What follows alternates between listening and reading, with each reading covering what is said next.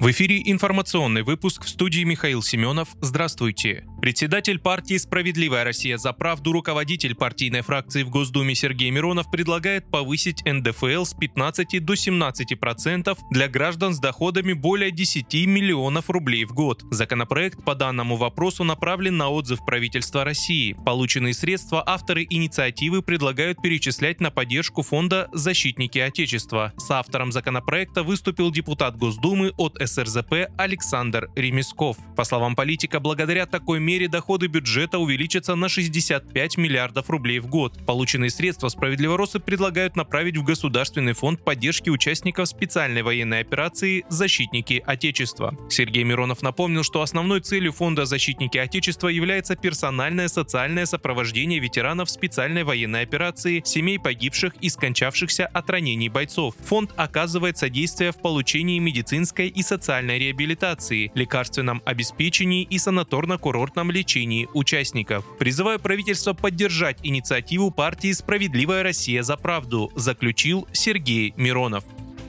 Премьер-министр Михаил Мишустин выделил дополнительное финансирование для компенсации расходов на оплату жилищно-коммунальных услуг отдельным категориям граждан. Более 7,5 миллиарда рублей распределены между 37 регионами. Финансирование поступит в том числе в Донецкую и Луганскую народные республики, Запорожскую и Херсонскую области, которые уже интегрированы в российскую систему предоставления компенсации расходов на оплату ЖКУ. Мера социальной поддержки действует для федеральных льготников, инвалидов, ветеранов ветеранов боевых действий, а также пострадавших из-за радиационных или техногенных катастроф. Им компенсируют до половины стоимости жилищно-коммунальных услуг. Расходы регионов на эти цели возмещаются за счет федерального бюджета.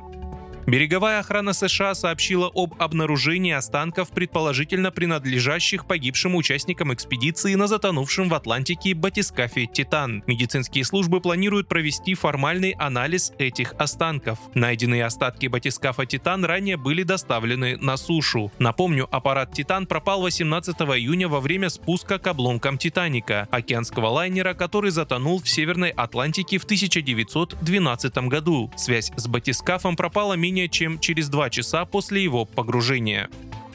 Большинство российских авиапутешественников, 88%, предпочли отдыхать летом в России вместо Европы. О массовом желании туристов провести отпуск на родине сообщается в исследовании аналитиков IT-компании Atoll и сервиса путешествий tutu.ru. Как уточнили эксперты, летом 2023 года только 9% оформленных авиабилетов приходится на ближнее зарубежье и 3% на дальнее зарубежье и Европу. Выяснилось, что наибольшим спросом по внутренним направлениям пользуются Москва, Сочи и Санкт-Петербург, а средний чек на полет по России составляет 18 900 рублей. При этом из стран ближнего зарубежья лидируют Азербайджан, Узбекистан, Армения, Турция и Кыргызстан.